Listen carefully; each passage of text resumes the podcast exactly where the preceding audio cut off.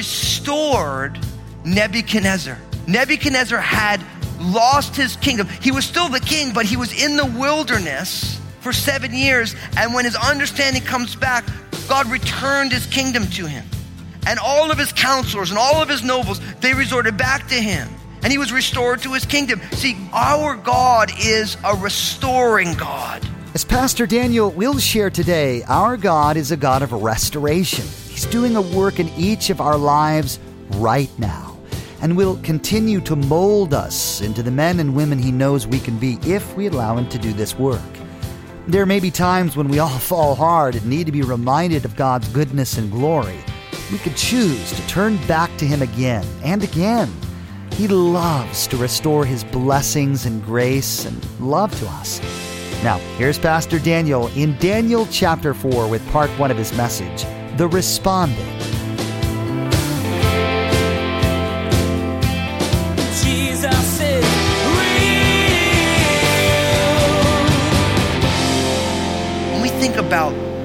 Friction of living our faith out in this contemporary culture, we learn very quickly that who and how we worship is a huge area of tension, isn't it?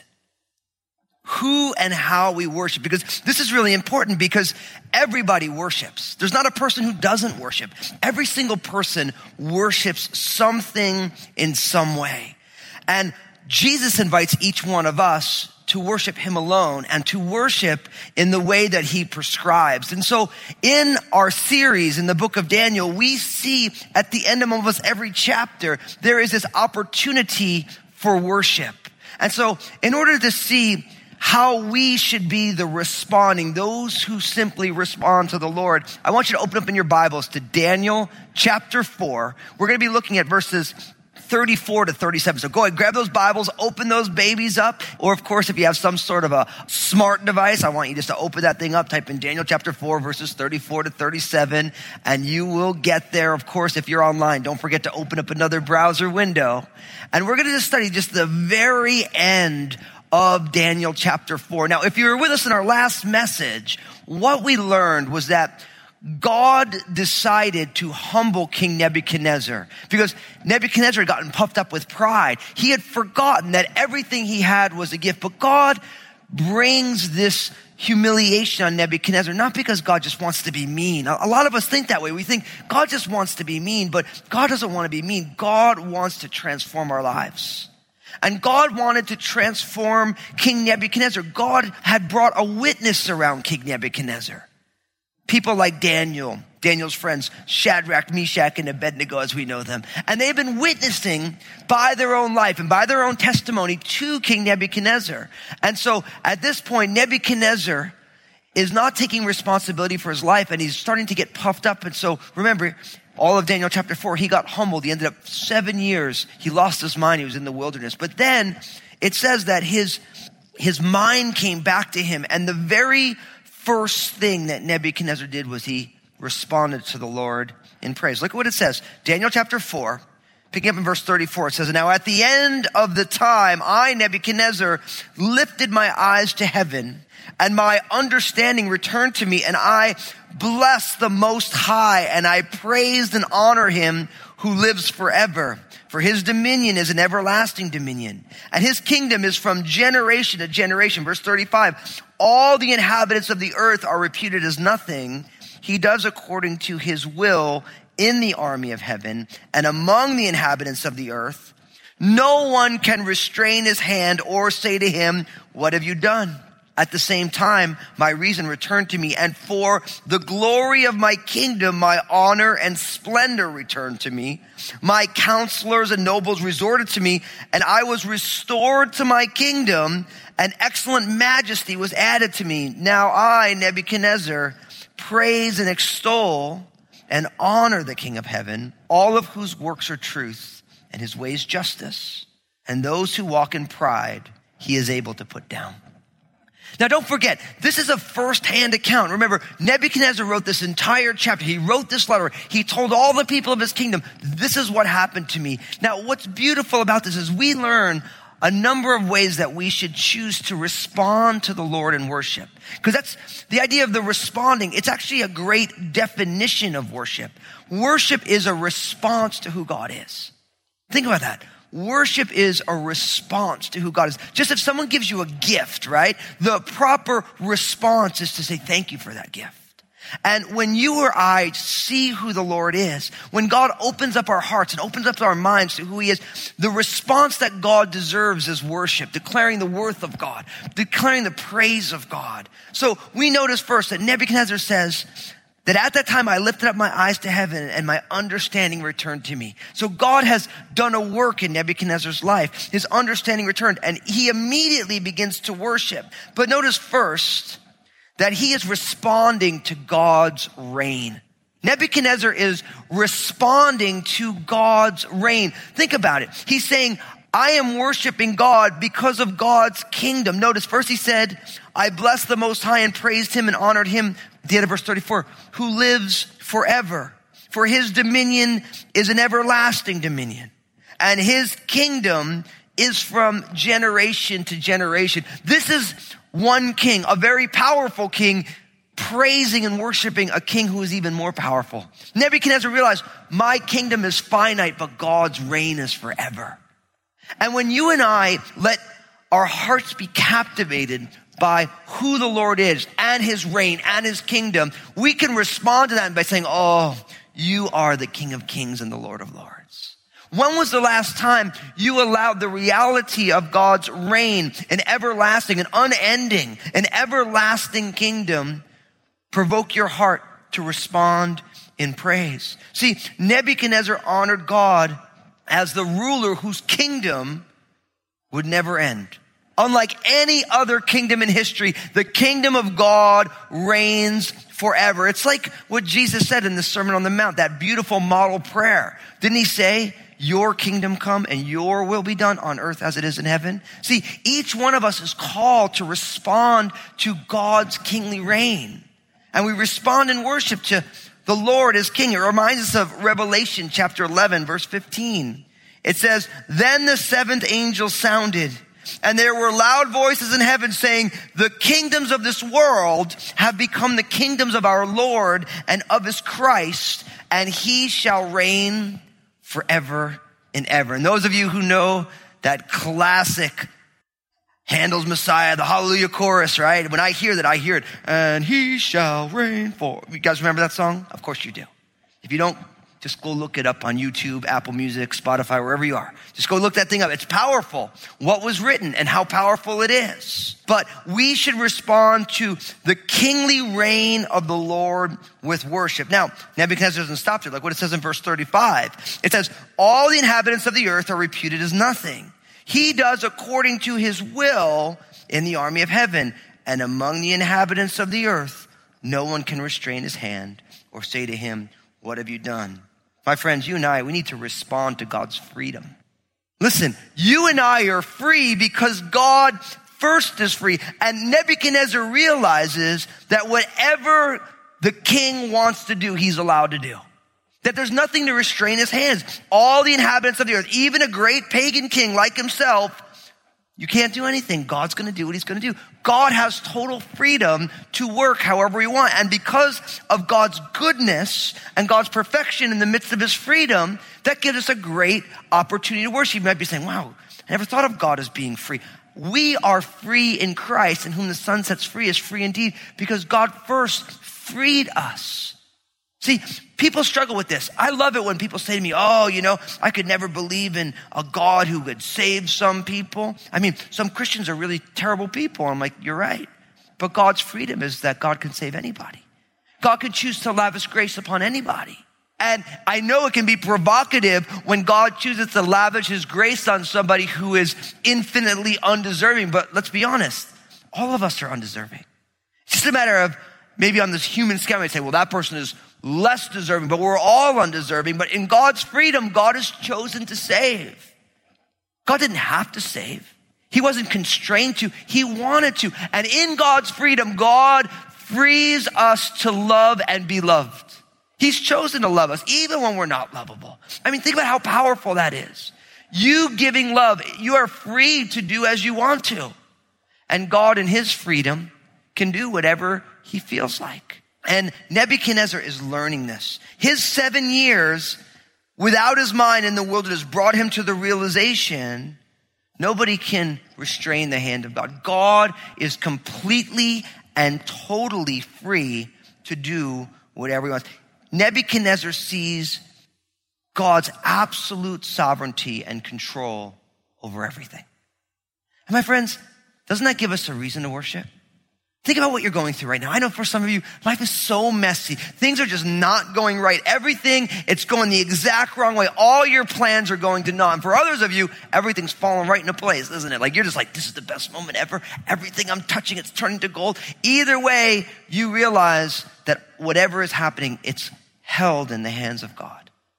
It's not by chance. What's going on in this moment is not happenstance. God is intimately involved in this.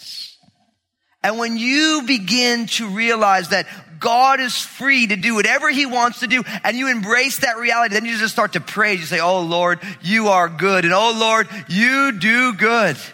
And God, I am learning how to trust you in your freedom as a good and perfect God, a God who is all loving, but a God who has control over everything.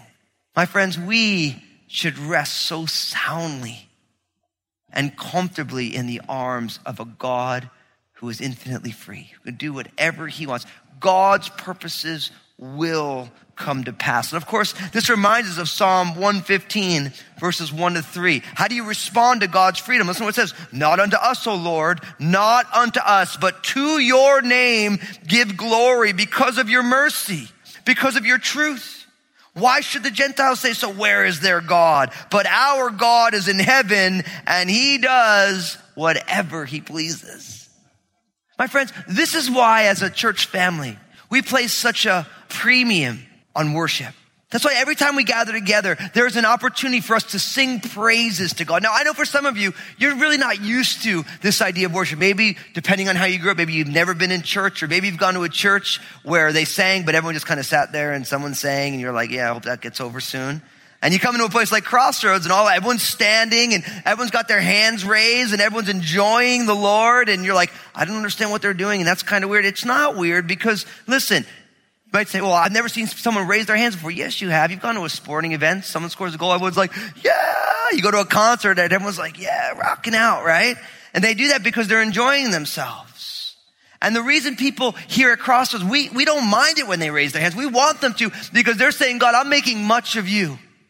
They're saying, God, and, and what's beautiful also about the idea of being hands raised as a parent, I love my little Annabelle. She's so cute. She's three years old. And I'll never, I love it. She takes her nap. And when she wakes up from her nap, she calls out, she says, Daddy, I'm awake. Daddy, I'm awake.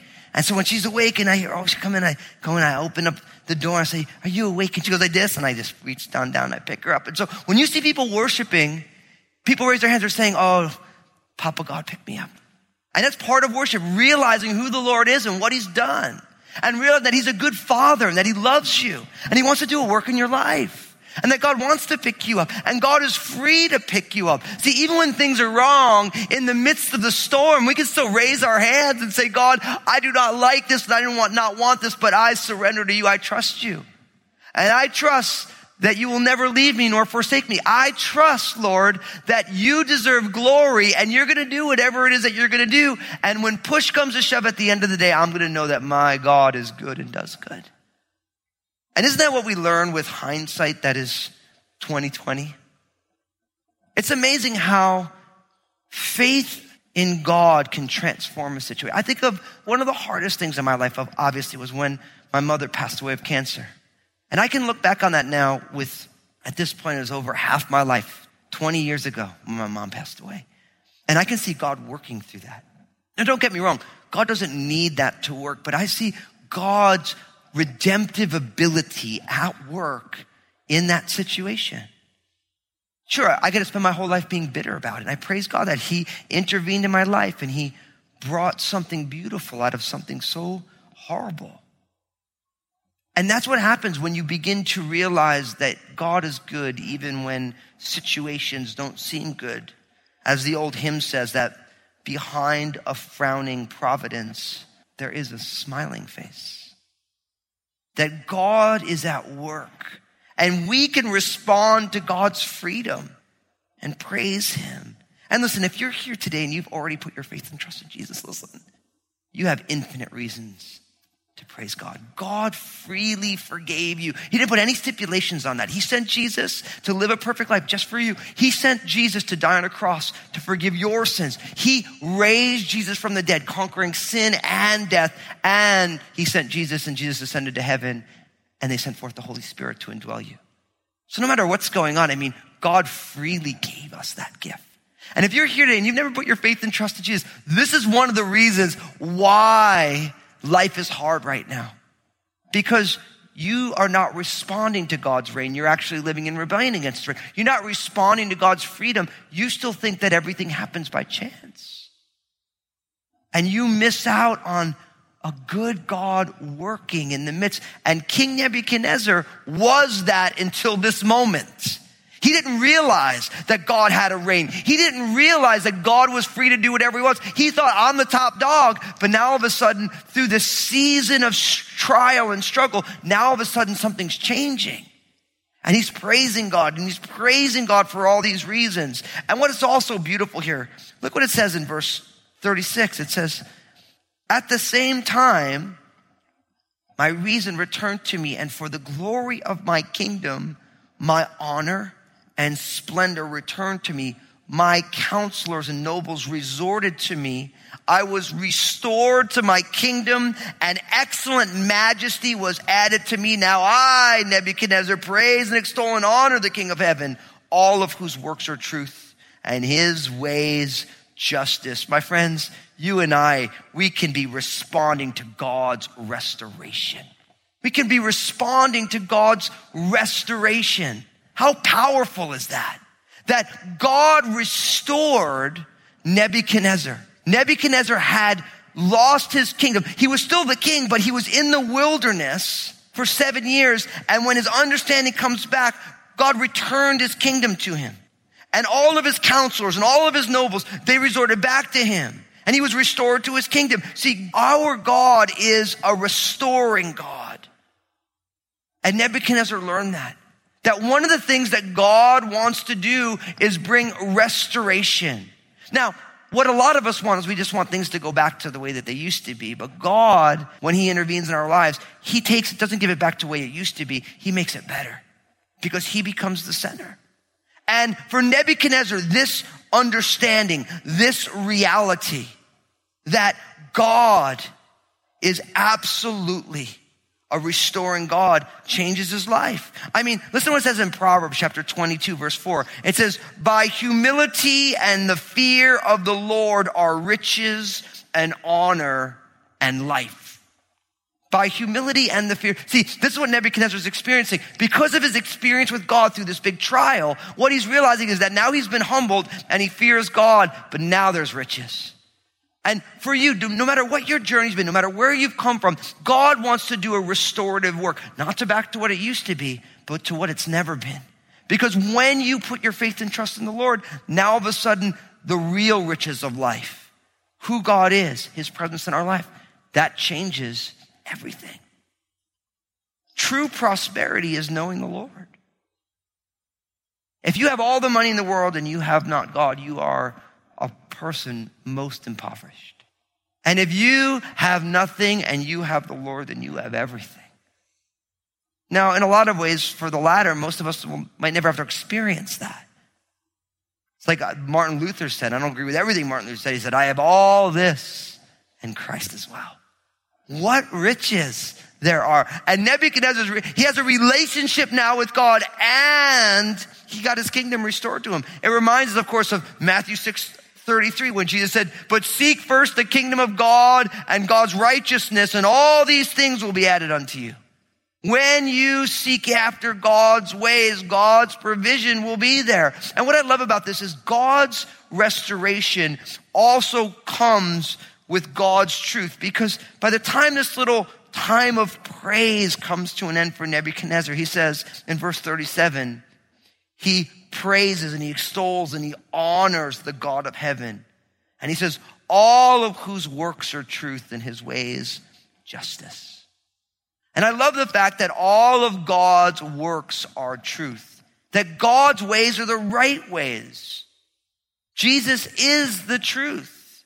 See, truth isn't a concept, it's a person. That person is Jesus. This also pops up in Revelation chapter 15, verses 3 and 4. It says, They sing the song of Moses, the servant of God, and the song of the Lamb, saying, Great and marvelous are your works, Lord God Almighty. Just and true are your ways, O King of saints. Who shall not fear you, O Lord, and glorify your name? For you alone are holy. For all the nations shall come and worship before you, for your judgments have been manifested. Do you see why we have infinite reasons to praise God? That God's ways are true. His works are justice. God always does what is right. And my friends, that is why as a church family, we don't just believe in praising God when we gather together Sunday by Sunday, midweek by midweek, but we believe in living a lifestyle of worship, that we worship God at every turn. And we don't worship God in a passive way, but we worship God in a fervent way. Because God is worthy to be praised, God deserves the best of who we are. He deserves all of our passion and all of our joy. And we have infinite reasons to worship God. And I want to encourage you as we close this message out that you make the decision with the knobs on your side of the wall that you say, I'm going to be a worshiper. And how, whatever my worship life looks like right now, I'm going to ask God by His Holy Spirit to turn up the temperature, to turn up the volume of that to make me more fervent, to turn the heat up that I might not only be a worshiper, but I might be a worshiper that creates other worshipers. That when people come in contact with my life of worship, it would be like a brush fire. Jesus is King Nebuchadnezzar met a trying consequence to his actions, but his response is what Pastor Daniel focused on today. Instead of complaining and continuing to fall away from God, the great and humbled king turned to his almighty creator, giving him praise and adoration for all he had done. We too need to recognize the incredible wonder of our God and spend some time worshiping his glorious name. I want to thank you so much for listening to the Jesus is Real program. And I realize that there are many of you you're not a born again follower of Jesus. You've never put your faith and trust in Jesus. But as you've been listening, you've been saying to yourself, I want to begin to follow Jesus. I want to help you do that right now. We're going to pray a simple prayer that just acknowledges who Jesus is in your life. So if that's you, if you're saying yes to Jesus for the very first time, pray this prayer with me. Say, Jesus, I'm giving you my life. Thank you for saving me. I believe in you, your life, your death on the cross, and your resurrection. Forgive me of my sins Fill me with your Holy Spirit. And I ask it in Jesus' name. And we all said together, Amen. For those of you who just received Jesus as your personal Lord and Savior, I'm so excited for you. I want to know that you did it though, because I want to help you take your next steps with Him. So pull out your mobile phone, text the word saved to 51400, S A V E D to 51400, and my team will get in touch with you. We want to get some more resources in your hands to help you on this journey. Now, my team, we want to share some stuff with you, so don't go anywhere. Thanks, Pastor Daniel. You know, the Bible says that when one person comes to Jesus, the angels in heaven rejoice. And we rejoice with them today if you just prayed that prayer with Pastor Daniel. Again, to receive some resources that are going to help you in this new journey with Jesus, take out your mobile phone right now and text the word SAVED, S A V E D, to 51400. Next time on Jesus is Real Radio, Pastor Daniel will continue to lay out specific ways in which we need to seek a life of praise and worship of God. Nebuchadnezzar's complete turnaround and surrender to God will show us the importance of his lifestyle and also the impact it can have on others. Nebuchadnezzar witnessed to a kingdom, there's no telling what God can do in our lives when we turn to Him. You've been listening to Jesus is Real Radio with Pastor Daniel Fusco of Crossroads Community Church. Pastor Daniel will continue teaching through his series called Friction. Until then, may God bless.